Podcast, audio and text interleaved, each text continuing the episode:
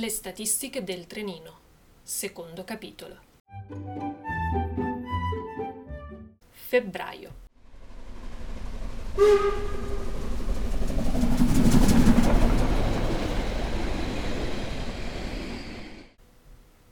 Oddio, arrivato.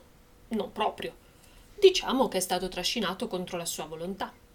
Sabato inizia male. Lucia non vorrebbe alzarsi dal letto e il non aver chiuso occhio per tutta la notte non aiuta. È insicura ora. L'idea del cane non le pare più così allettante. La possibilità di cambiare una routine fiacca, ma rassicurante e sempre uguale, la spaventa.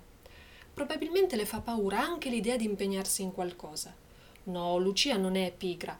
Per Lucia non è la fatica il problema, ma il mettersi in gioco.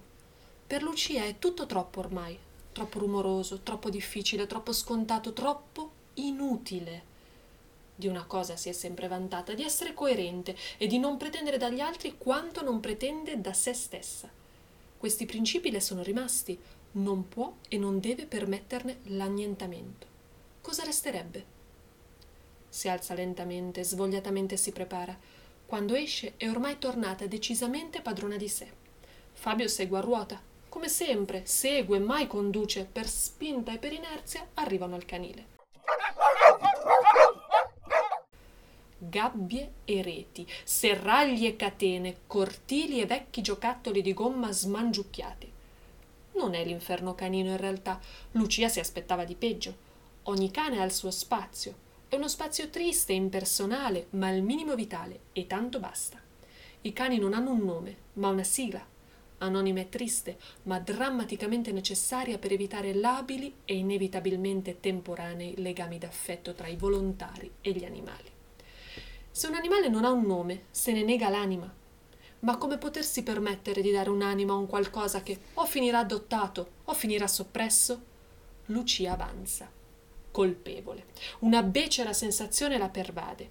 Lucia odia lo shopping, le ore vane inutilmente spese davanti a vetrine di improponibili e vergognosamente costosi orpelli definiti capi d'abbigliamento e accessori. Qui è la stessa cosa. Cani piccoli, cani vecchi, cani grandi, cani giovani, cani aggressivi, cani belli, cani timidi, cani brutti. Gli sporchi loculi con annesso millimetrico giardino si susseguono alle calcagna, Lucia e Fabio si ritrovano Mario. Mario, nome proprio di stupido. Si badi bene, solo in questo caso. Nella storia e nella realtà ci sono miriadi di Mario degni di nota, ma in questo caso non c'è niente da fare. Mario, nome proprio di stupido.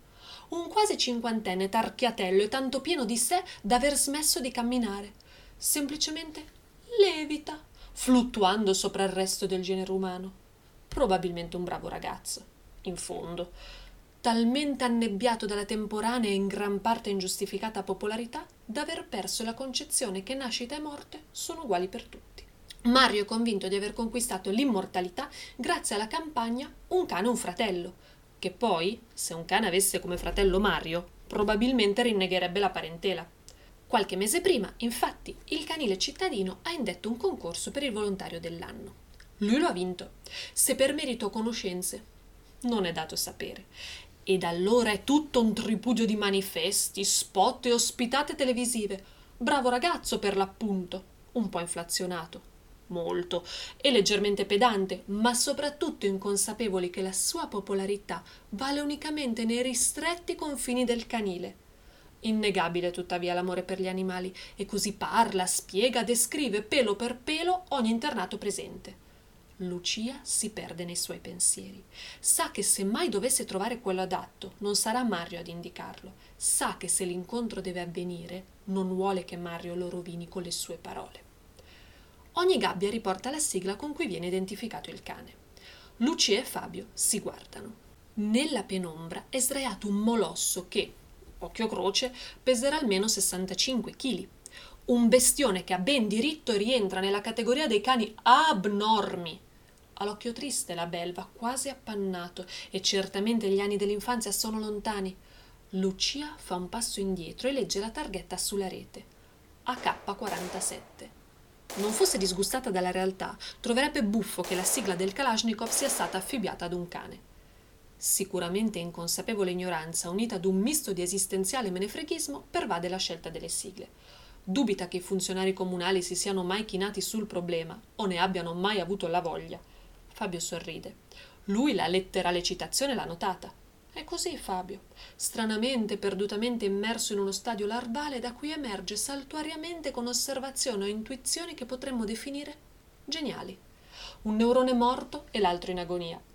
Lucia si è arrovellata per anni prima di capire che la genialità del suo lui è per sua natura intrinseca e rarefatta. C'è, ma non se ne può pretendere la perenne presenza. Bisogna accettarla così, prendere o lasciare. Se il nome è un programma, quella bestia fa per te. Fabio la guarda divertito. Non sa se la sua irriconoscibile lei accetterà la sfida, ma lo spera. L'immobilismo rischia di portarle alla rovina. Napoleone! Janet sorride. È un bel nome per un cane, rende bene l'idea. Lucia sospira. Un piacevole senso di appagamento, quel senso che ti dà solo l'altrui approvazione, la pervade. Lo sapeva, sapeva che Jeannette avrebbe trovato il lato positivo. Sono passati tre giorni e Napoleone è entrato nella sua vita. Il nome in realtà non vorrebbe essere un riferimento storico. Mesi prima si è rotto l'aspirapolvere di casa Aliesi.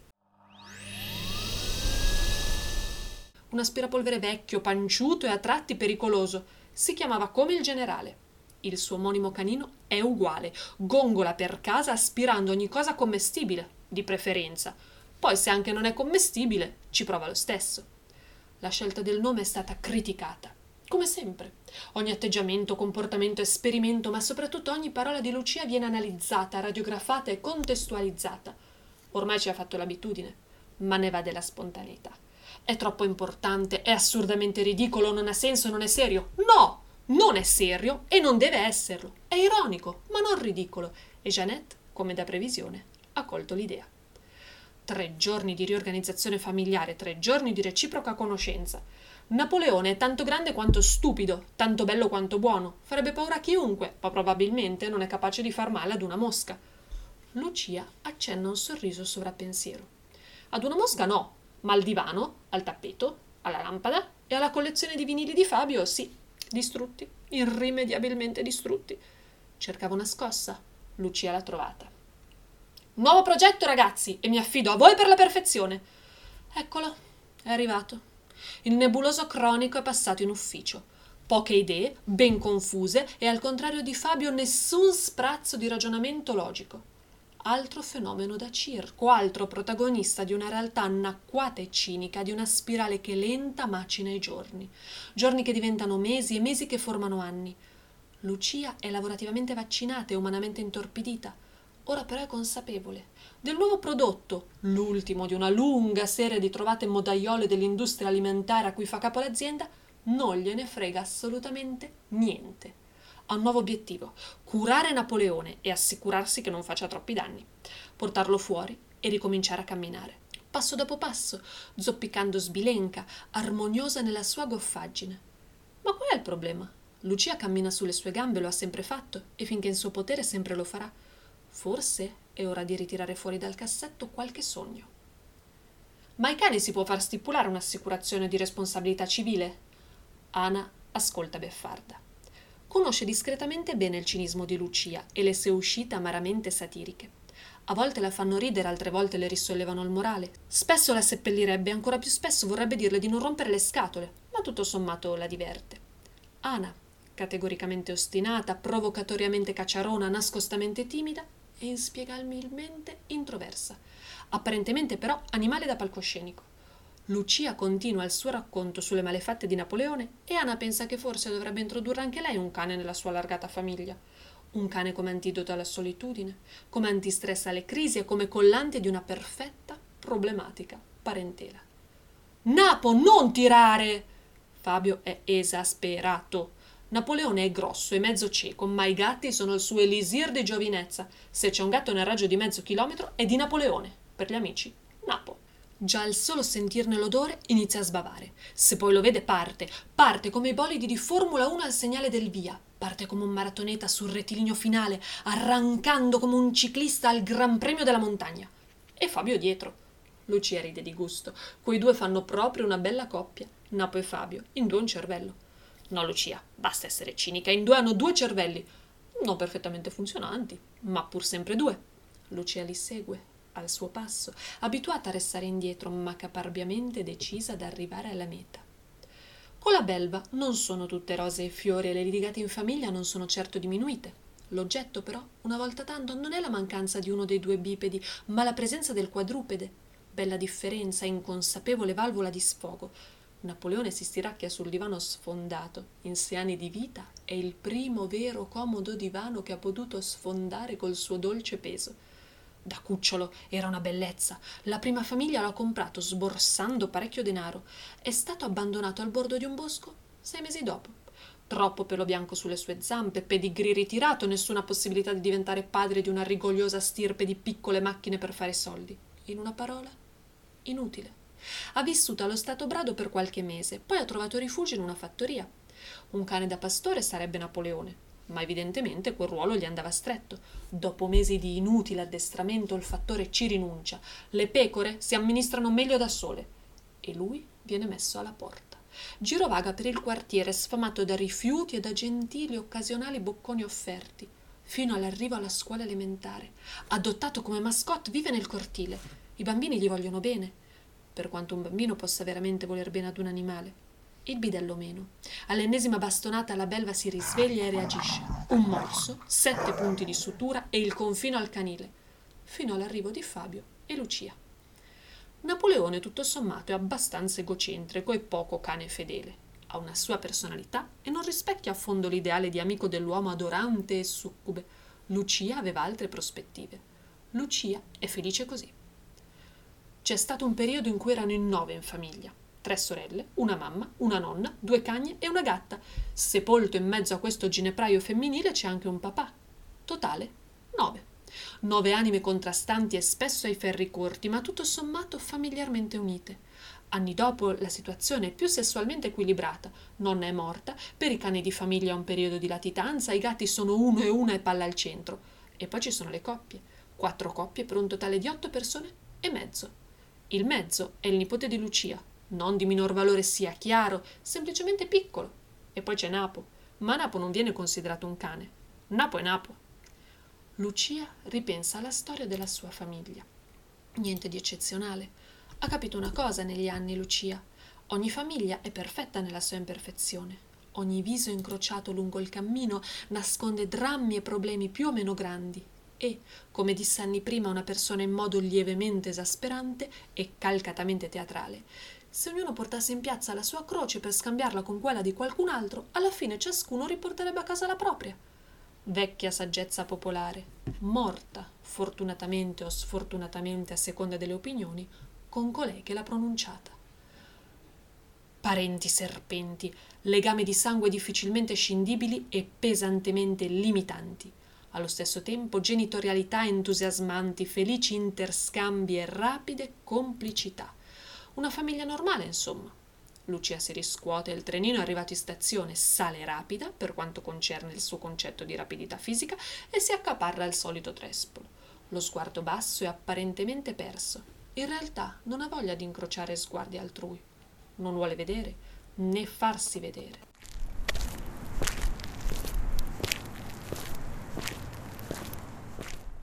Scarpe, molte scarpe le sfilano davanti, vezzose ballerine, eleganti scamosciate, duri anfibi, rudi scarponi, intramontabili tennis. Ritroviamo, equamente divise tra proprietari maschili e femminili, 42 paia di ballerine, 35 scamosciate, 15 anfibi, 23 scarponi, 18 tennis e 12 paia di un melting pot di stili e razze. In totale 290 piedi per 145 persone. Da un paio di scarpe si potrebbe capire molto. Il tragitto è terminato. La riflessione per ora si ferma qui. Lucia è arrivata. Mani sporche di farina, tegame sul fuoco e pastasciù in forno. La ricetta degli eclair non è impossibile, ma lunga, molto lunga. A Lucia va benissimo così. Da sempre le piace cucinare, ma da poco sta affinando l'arte. L'obiettivo è provare una ricetta ogni weekend. Un dolce, un primo, un secondo, un finger food non ha importanza. Il bello è sperimentare, testare e soprattutto non pensare. Perdersi tra grammi e centilitri, tra forno e frigorifero, tra gatti da tenere alla larga e temperature da controllare. non pensare alla sua vita, ad un lavoro insulso, ad una relazione ricca di potenzialità ma statica e distante, ad una maternità che forse non ci sarà mai, a due genitori che giovani non diventano. Basta. Napo allunga il muso sul tavolo e Lucia torna al presente. Un magnifico attimo di inconsapevole e spontanea mindfulness regalato da due mani sporche di farina e da un naso bagnato di cane peloso. I pasticcini sono venuti buoni, dei piccoli pasticci golosi, bruttini ma saporiti. L'uso della sacca poche è per ora un mistero. Lucia è discretamente soddisfatta. A quanto pare l'anima è golosa. Al 50%. La grande capa la guarda basita. Lucia è entrata nel suo ufficio che domina dall'alto di vetrate limpide come laghi alpini, ma che mai potranno mostrare realmente al mondo del comando quello della plebe, la catena di produzione dell'ultimo ritrovato vegano. Come una furia. La pacata e insignificante, probabilmente ebete, seppur professionale Lucia è seduta davanti a lei. La squadra e la osserva.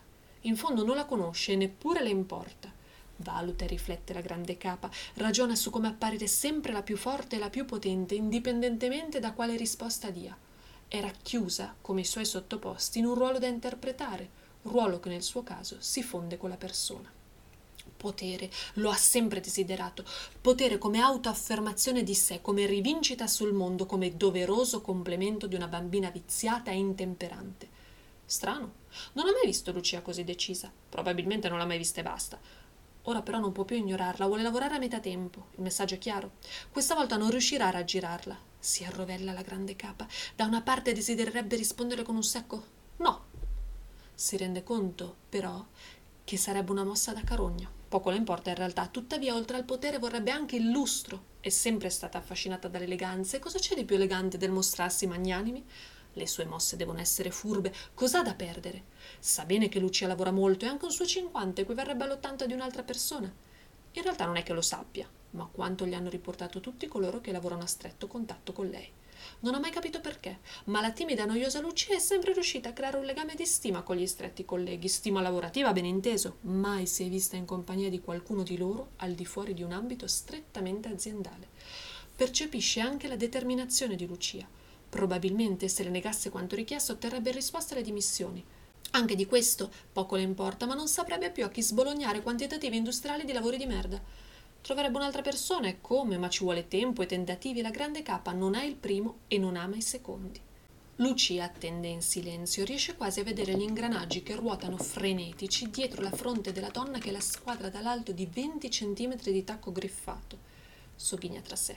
È discretamente divertente e subdolamente sovversivo immaginar nella mente andare a propulsione animale, un criceto che gira, gira e gira su di una ruota di impostazioni impolverate, fissazioni ridicole e credenze radicate. Una ruota fissata ad un substrato di ignoranza capillare. In realtà è una signora istruita e Lucia lo sa bene. Non è culturalmente stupida, ma è umanamente ignorante, piccola nella sua grandezza. La grande capa la osserva, la grande capa dice sì. Fabio è contento. L'idea di una Lucia casalinga sotto sotto non gli dispiace. Raramente lo ha ammesso a viso aperto e certamente non le impedirebbe la carriera professionale se lei la desiderasse. A ben pensarci non le impedirebbe alcunché, in parte per amore, in parte per paura. Lucia sa diventare una iena e Fabio è stanco di trovarsela contro. Sa bene che non accetta limitazioni né imposizioni. Se poi si tratta dell'annosa diatriba di parità tra i sessi, allora non ce n'è per nessuno. Qualche tempo prima gli ha addirittura ficcato sotto il naso un articolo trovato chissà dove. Il tema era trattato ironicamente, innegabile, ma il contenuto era abbastanza pesante. Fabio ha ancora il link. La guerra delle incomprensioni. Come capire il sesso opposto tra stereotipi e realtà. Iniziare un viaggio senza essere sicuri di raggiungere la meta. Affrontare una dinamica già abbondantemente sviscerata. Addentrarsi tra rovi di insidie ed ortiche di critiche. Ebbene sì, Abbiamo deciso di provare anche questa sfida. Uomo versus donna, donna versus uomo, orgoglio maschio e sentimento femminile. Poeti, filosofi, scrittori, psicanalisti, psicologi, psicoterapeuti, psicociarlatani e chi più ne ha più ne metta stanno dibattendo da secoli, seppur con un'inquietante accelerata negli ultimi 60 anni, sulle differenze di linguaggio tra l'universo maschile e l'universo femminile. Alzi la mano chi non ha mai sentito parlare del volume Gli uomini vengono da Marte le donne da Venere. È un po' come 50 sfumature di grigio, tutti a condannare pubblicamente, ognuno a leggere a lume di candela sotto le coperte. La curiosità, unita alla pruderie, crea l'ipocrisia. Noi qui cercheremo senza falseremore un approccio differente in stile di 5 in 5. Quindi allacciate le cinture, dite un Padre nostro beneaugurante, aggrappatevi alla sedia e buttatevi nella lettura che ci auguriamo morbida. Cinque cose che dovrebbero provare gli uomini per sentirsi un po' donne. Leggere un romanzo rosa. Amati follemente ferocemente odiati, solitamente in contemporanea e dalla stessa persona. I romanzi rosa sono un ginepraio, niente male già solo per il pubblico femminile, mentre per quello maschile, oltre all'insofferenza, si aggiunge il mistero. Cosa ci sarà mai scritto dietro le zuccherose copertine di romanzi appiccicosi come miele, sognanti come favole e a tratti erotici come lucciole? In realtà poco o nulla, ma la lettura può essere interessante per diversi motivi. L'uomo medio potrebbe apprendere come la donna media descrive un bel pezzo di manzo dell'altra metà del cielo bello, muscoloso, intelligente, e qui le battute si sprecano, sensibile, affascinante, cavaliere ricco, e capire come a volte una donna vorrebbe essere coccolata, amata, viziata, capita, guidata, deliziata e chi più ne ha più ne metta. Togliendo gli orpelli in esubero, dalle pagine può restare un nucleo di sensibilità e tatto femminile che renderebbe l'uomo meno macio e più micio e gli permetterebbe di capire cosa sognano ogni tanto le donne, per evadere dalla realtà di calzini sporchi, uomini rudi, bollette da pagare, piattume e pattume quotidiano e stanca e strisciante routine. Si raccomanda la lettura in pantofole, pullover oversize, con una tazza di cioccolata calda e panna e lontano da mariti indiscreti. Fare la ceretta Rullo di tamburi, fiato alle trombe, indignata standing ovation di esclamazioni. Anche gli uomini fanno la ceretta. Vero, verissimo, innegabile. Ma c'è un ma. La ceretta maschile è una scelta, sportivi esclusi, poco sado e molto masochista. È un vezzo post-avveniristico, un po' futile, molto folle che sta prendendo piede negli ultimi anni. La ceretta femminile è un obbligo. Il pelo è nemico della donna e se Dio fosse femmina al settimo giorno invece di riposare avrebbe strappato la ricrescita. Privarsi del rito settimanale significa sbandierare la propria opposizione, poiché se donna barbuta sempre piaciuta, possiamo affermare che donna pelosa nessuno la sposa. La donna deve essere liscia, glabra e morbida come seta. Il pelo è sporcizia, incuria e ribellione. Come in tanti campi più importanti, istruzione, attività lavorativa, contraccezione e matrimonio, anche qui è una questione di scelta. L'uomo ce l'ha, la donna no. Quindi, caro maschio peloso e nerboruto, prova per tre mesi a depilarti ovunque ogni sacrosanta settimana. Scolpisci questo rito nella pietra insieme ai dieci comandamenti e alla fine del periodo di lavori forzati riconosci alla tua compagna una targa al merito per tenacia, sopportazione e un po' di incolpevole stupidità. Camminare da soli con la perenne sensazione di insicurezza. Donne? A me! Schiere di signore armate di spray al peperoncino, mini torcia luminosa, numero di emergenza sul telefonino e adrenalina per correre. Bande di ragazze iscritte a corsi di kickboxing, difesa personale, judo e karate.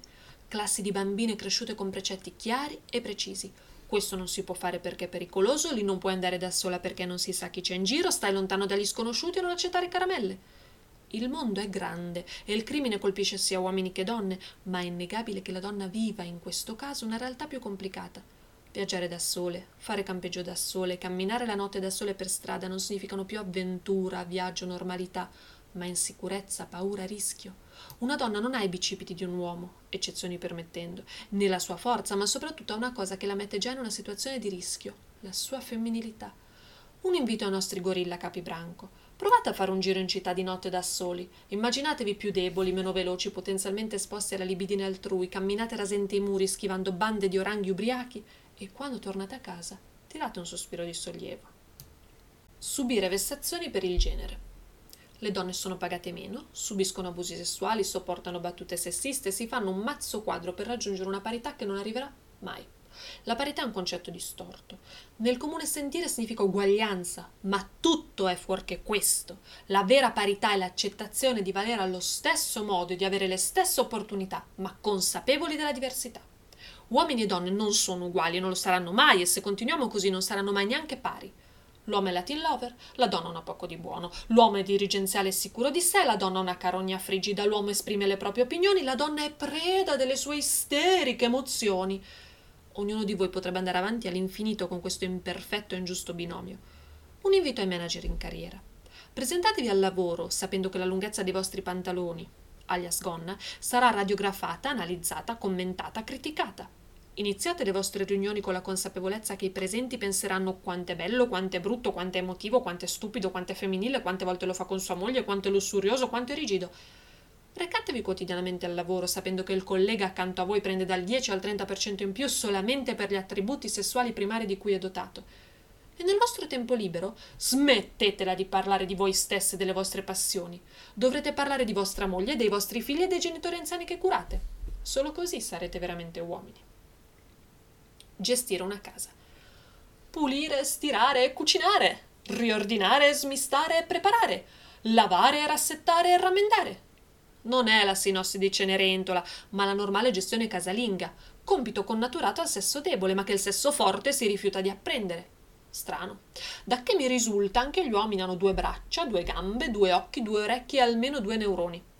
Il mistero della lavatrice, la rivincita dell'aspirapolvere, il prequel del ferro da stiro potrebbero essere film già visti anche per mariti, compagni, figli, fratelli e familiari. E invece no. La donna deve, può e riesce. L'uomo abdica. La gestione della casa è un compito troppo gravoso, difficile, noioso. E le donne stupidamente lasciano correre. Esperimento. Da oggi per due settimane sarà solo l'uomo a occuparsi di tutto. Possibili scenari. La casa esplode o la casa sarà pulita. Nel primo scenario l'esemplare femmina della famiglia avrà la certezza di avere tutto il diritto all'assunzione di un aiuto domestico, poiché il suo lui non ha intenzione di muovere una paglia e mai lo farà. Nel secondo caso il nostro esemplare femmina avrà la certezza che il suo corrispettivo maschile sa e può fare tutto, ma non ha voglia. Anche in questo caso via libera l'assunzione della colf, che sarà pagata ovviamente da lui, rinunciando nell'ordine a birra con gli amici mentre la moglie cucina, partita allo stadio mentre la moglie cura i figli, pizza da sport l'unica sera che la moglie non cucina, DVD, CD, videogiochi abitualmente comprati e usati mentre la moglie lava il pavimento con la scusa del Ma amore, non posso alzarmi dal divano se per terra è bagnato. Nella prossima puntata parleremo di 5 cose che dovrebbero provare le donne per sentirsi un po' uomini, gli argonauti. La seconda puntata Lucia non gliel'ha mai mostrata, forse per dimenticanza, forse per paura. Fabio capisce che non è facile per Lucia, però è contento all'idea di arrivare a casa la sera e trovare la cena pronta e i mestieri già fatti. È felice anche che le abbia più tempo per se stessa, che porti a spasso napo, pavimenti e tappeti ringraziano, e che si tolga di dosso quella cappa di grigiume, non sarà semplice. Oramai Lucia aveva imparato a vivere solo per il lavoro. Controllava le mail ad ogni ora del giorno e della notte, pianificava sera dopo sera la propria seguente giornata lavorativa e in vacanza si sentiva persa. Fabio da tempo non la riconosce più. Non è più il riccio di cui si era innamorato. Sorride Fabio. Ricorda ancora con affetto la difficile lunga fase di scoperta. All'inizio della relazione non poteva neppure sfiorarla. Quanto tempo, quanto tempo è passato da allora? Fabio ha visto un declino, un tracollo, ma adesso spera, spera di assistere ad una rinascita. Lucia ora ha preso una decisione, ora si è svegliata, ora è consapevole. Lucia sta tornando.